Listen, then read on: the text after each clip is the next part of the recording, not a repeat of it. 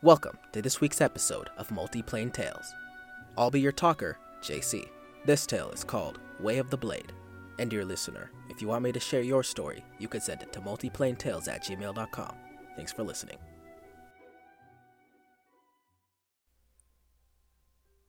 Blade of Hylos.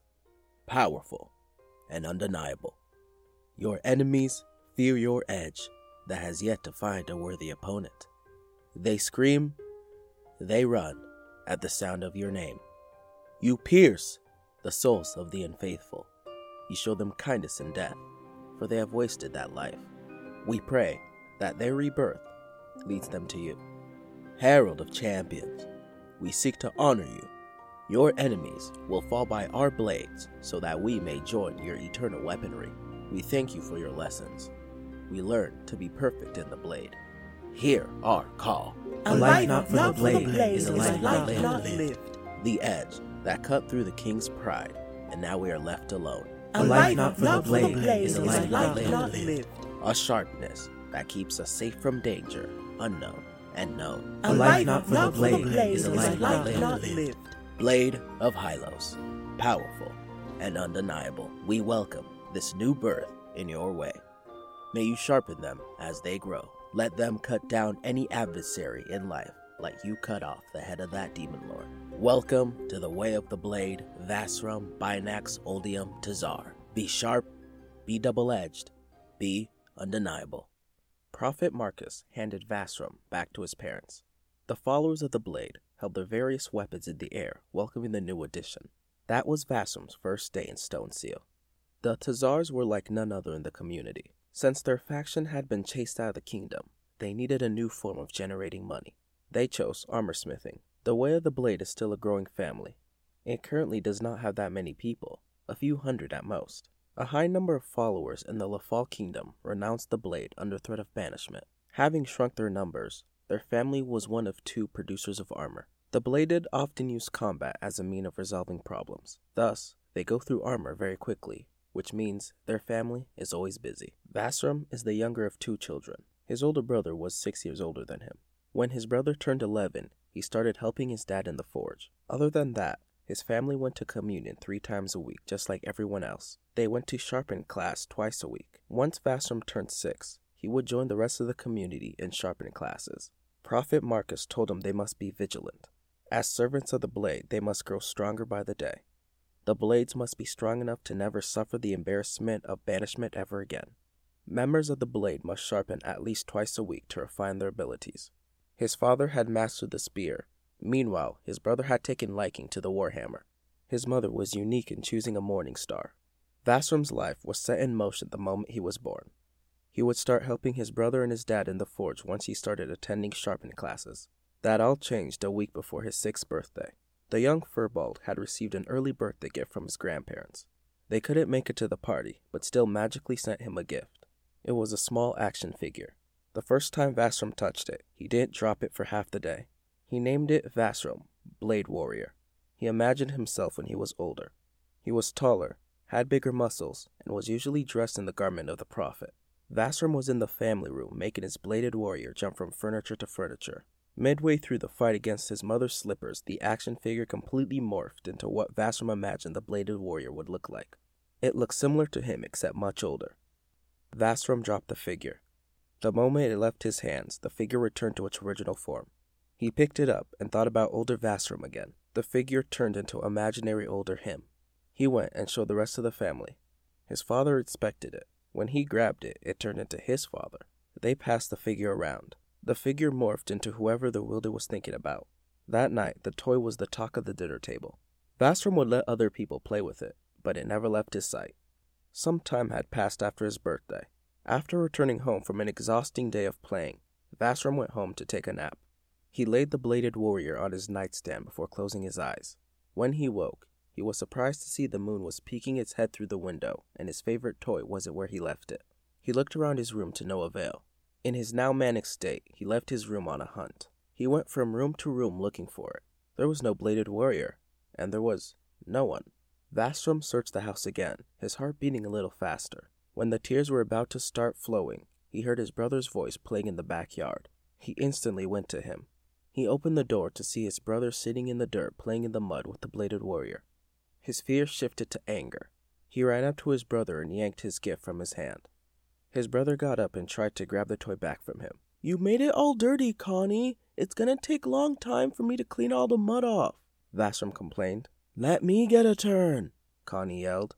No, it's not yours. Ask for your own. Connie, being the older of the two, was able to overpower Vasram. He took the toy and shoved him to the ground. Vasram started crying, yelling for his parents. Mom and Dad are out late working tonight, Connie jeered. Vasram rose to the ground. Give me it back, he growled. His voice was different, more sharp. He looked directly into Connie's eyes. Vasram's were different. The usual pale green was replaced by white pupils with a glowing sword in the center. From nowhere, a transparent white cloak surrounded him. The scuffs he had from falling were healing in front of them. Give it back, he repeated. The toy left Connie's hand seemingly of its own free will and floated to Vasram. Connie stood there shaking. He lost control of his bladder. Connie fell on his butt, turned, and ran into the house. With the toy back in his possession, Vasram had calmed down. The tingling feeling he felt had sizzled out. He did not know what he had done, but he felt like he was in trouble. Still in the backyard, he heard the front door open. He heard Connie's voice immediately start yapping to his parents. Vasram crept his way inside. Connie told his parents everything that had transcribed. In Vasram's opinion, Connie was being a little dramatic. Towards the climax of the story, Vashram caught his mom's gaze. She gestured him forward. Once Vashram was out in the open, Connie became a lot more explosive in his storytelling. They listened carefully till the end. When Connie completed his one man play, their parents went to their room. The two could not tell what they were talking about in their hushed tones. Ten minutes later, they came out. They looked down at Vasram and gave him a giant hug. Connie looked at the hug he was not invited to. But, but, he muttered. Connie, his dad spoke up, you will understand. Your baby brother's special, you need to watch over him, okay? You're the eldest. Vasram was as confused as Connie. Connie marched to his room. He slammed the door and screamed so loud the family was sure the whole community heard him. For the remainder of the night, his parents focused on whatever Vasram liked. They made his favorite dinner huckleberry fried venison and roasted grasshoppers. They took him out to the park, which he had been asking to go to for weeks. They asked Connie, but he refused to step out of his room. That night, they did not enforce his usual curfew. Their dad had also prepped everyone a cup of boiled chocolate. The smell was able to persuade Connie to leave his self imposed prison. After a night of leisure, Vasram went to bed around midnight. He was tired from the unexpectedly fun night. Vasram passed out with a smile on his face, anticipating what the following day had to offer. Vasram knew his day was going to be great when he woke up on his own instead of his mom shaking him. He smelled breakfast being made. After a quick face washing, he rushed to the dining room. His parents were sitting at the table waiting for him. They had made breakfast, and it smelled great. They greeted him good morning, and the crew got chowing down. Vasram settled down after a second plate of food. He noticed that his parents were dressed in their community event wear instead of their work outfits. He asked them what was going on. All they told him was to hurry and eat because they were taking him somewhere. When he was done, they dressed him in his fanciest clothing. Walking down the road, Vasram felt everyone was staring at him in their peripheral vision. They walked him to the altar of reinforcement. Living in it was Prophet Marcus. The prophet was standing outside the altar, as if he was anticipating their arrival. He welcomed them into his home. They sat in the living room, where Vasram's parents told Prophet Marcus about his fight with Connie. The prophet inspected the boy throughout the story. He placed his hand on Vasram's head and told him to close his eyes. Prophet Marcus said a prayer to the blade of Hylos. His usual dark blue eyes shifted to white. In the center of his pupil was a glowing sword. He told Vasram to open his eyes. His eyes shifted too. The transparent white aura and that tingly feeling returned to Vasram. The prophet lacked an aura, but he made up for it with the energy radiating from him. They saw the majesty of the blade of Hylos through him. The true prophet, chosen by the blade itself to show his strength on the material plane. All in the room kneeled in front of such power. Rise, warriors, for today a sharpener is born. Stand tall, Vasram, Binax, Oldium, Tazar, for today you are born again. The prophet lifted him into an embrace. Kid Vasram didn't understand what was going on, especially since the remainder of the day none of the adults focused on him. They left him to wander the altar while they stayed in the back room. As the day drew to an end, his parents left the room to find him. He was waiting by the door, ready to leave. They squatted down to his level. Son, you're gonna be staying with the Prophet for some time now, alright? They gave him a quick hug and rushed out. Prophet Marcus showed Vasram to the basement level of the altar. He showed him the room he would now be calling home. It was a simple square box. The window had a great view into the forest, and the ceiling was made of glass. The beds were surprisingly comfortable, more so than the one at his parents'. When Vasram's dad meant he would be staying some time, he meant it. For 20 years, Vasram was under the tutelage of Prophet Marcus. Over the years, Vasram was forced to memorize the entire history of Hylos and how he came into possession of his blade, as well as why he had to decapitate the Demon Lord. As a sharpener, he must be proficient in all things Blade of Hylos to educate the dull world. He had learned dozens of prayers and had adorned the same number of different ritualistic clothing. His favorite was learning to channel his divine energy. Through the Blade of Hylos, nothing is unachievable. He had met other sharpeners that had returned to report before going out again. The kind sharpeners sometimes would show him a trick or two. As for his family, he would typically get to see them five times a year. Even though they were so close, the Prophet told him they would distract him from his devotion. Over time, though, his relationship with his brother improved. He learned his brother was jealous he was chosen. He enjoyed that. In the later years, his visitation time drastically decreased. The Prophet's instructions had shifted from fun lessons of learning spells to how to read people. He taught him about different tells individuals can have, how to read people's body language, and a few persuasion tactics. Sharpness of the mind, are as important as the sharpness of the will and the body. Prophet Marcus always said, he taught him about the surrounding kingdoms and the relationships with the blade. Vasram learned that the followers of the Blade of Hylos spread far and wide throughout the known world. They have low numbers, but the sharpeners move quickly on their missions. The experienced ones do their jobs very well. Since the banishment, the sharpener's method has been the only way to grow the community. This cemented the scope of responsibility being a sharpener of Hylos placed upon him.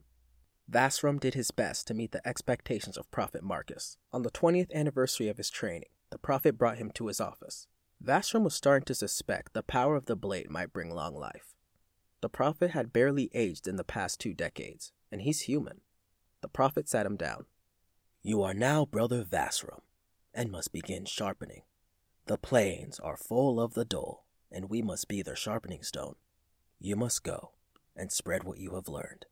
For time can dull a blade that is never used. Do all you can for those who are honest in their turn to the blade, and do not waste time on those who refuse it. Move with purpose, spread the word, sharpen the dull. Never forget, a life not for the blade is a life not lived. Without saying a word, Vasram rose and left to pack. He had been preparing for this for the last five years. Two hours later, his bags were stuffed. He heard a knock at his door. A worker of the altar stood there with the letter in her hands. From the Prophet. Be double edged in your journeys, brother. He took the letter from her. She gave him a respectful bow and left. Vasram stood in the doorframe. He unfolded the letter. First sharpening report. Brother Vasram Binax Oldium Tazar. Mission. Report to the gnome community of Worthhold. Team up with a group of mercenaries to clear out a den of kobolds. Purpose. Save the gnomes under the banner of the Blade of Hylos show them its strength. Departure. Immediately. The rest of the letter was information about meeting the other mercenaries. Vasram took his bag and headed out. He did not want to be late for his first sharpening. Thanks for listening to this week's episode of Multiplane Tales. If you want to share your story, you can send it to multiplanetales at gmail.com. If you enjoyed this tale, share with your friends, family, and adventuring party. And if you can, please leave a review to help this reach the entirety of the planes of existence. You can also follow me on Instagram and Twitter for teasers and updates. Again, thanks for listening, and return in a fortnight for the next episode. That's two weeks. Bye.